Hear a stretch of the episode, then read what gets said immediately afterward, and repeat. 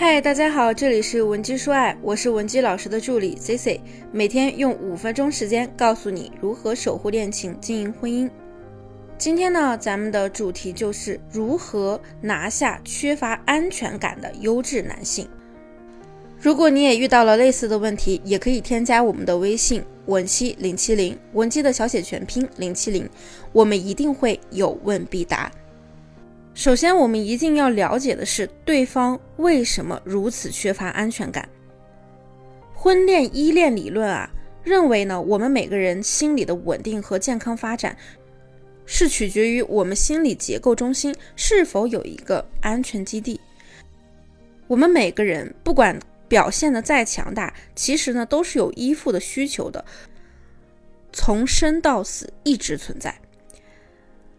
而这个可以依附的对象呢，必须是我们能够足够信任的，并且能给我们真正提供支撑和保护的一个人。那小的时候呢，一般都是由母亲来担当这个角色的。那如果母亲是一个足够称职的母亲，那么这个母亲她所担任的安全基地啊，就会内化为孩子心中的安全基地。也就是说，在孩子小的时候，妈妈提供了足够的安全感。给予了非常充分的关心和爱护，给予了孩子健康成长的一切。那么孩子长大之后呢，就有了内在的安全感，他的情绪情感是非常饱满的，他始终认为自己是值得被爱的，也会懂得如何去爱别人。而如果说母亲在孩子的成长过程中做的不够好，那比方说她经常呢照顾不到孩子，孩子渴了也看不出来，孩子饿了也不知道给孩子喂奶吃，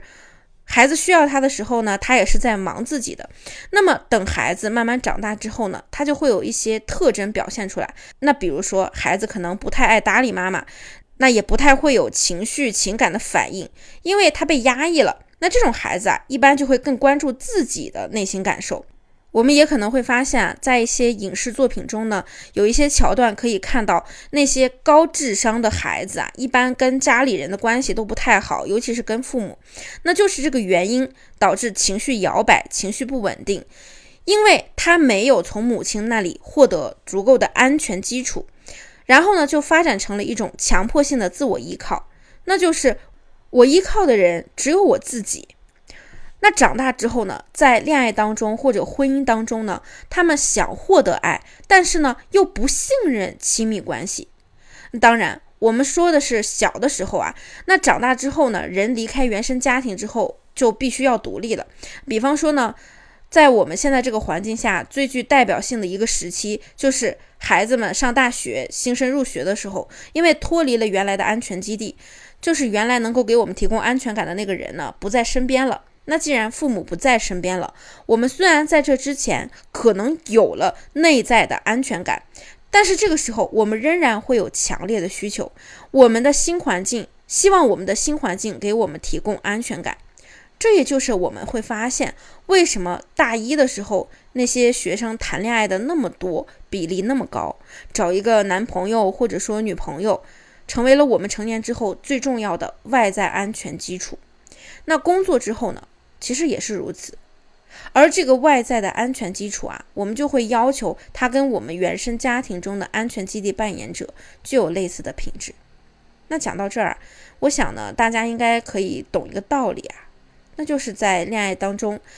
我们可以了解一下我们喜欢的那个另一半，他小的时候。跟家里谁最亲，跟谁的关系最好？那他在原生家庭当中扮演安全基地的那个人是谁呢？他具备了怎样的品质，并且说在恋爱的时候，如果我们能够表现出这些品质来，那你天然的就会不知不觉的对他产生非常大的吸引力，你们就很容易走到一起。所以啊，如果说你喜欢的这个男生，他很优秀，并且呢。他很没有安全感，那我们一定要对症下药，结合实际情况来具体操作。那如果说呢，有的同学觉得自己啊不太能做出这种冷静的自我分析，或者说怕自己的分析不准确，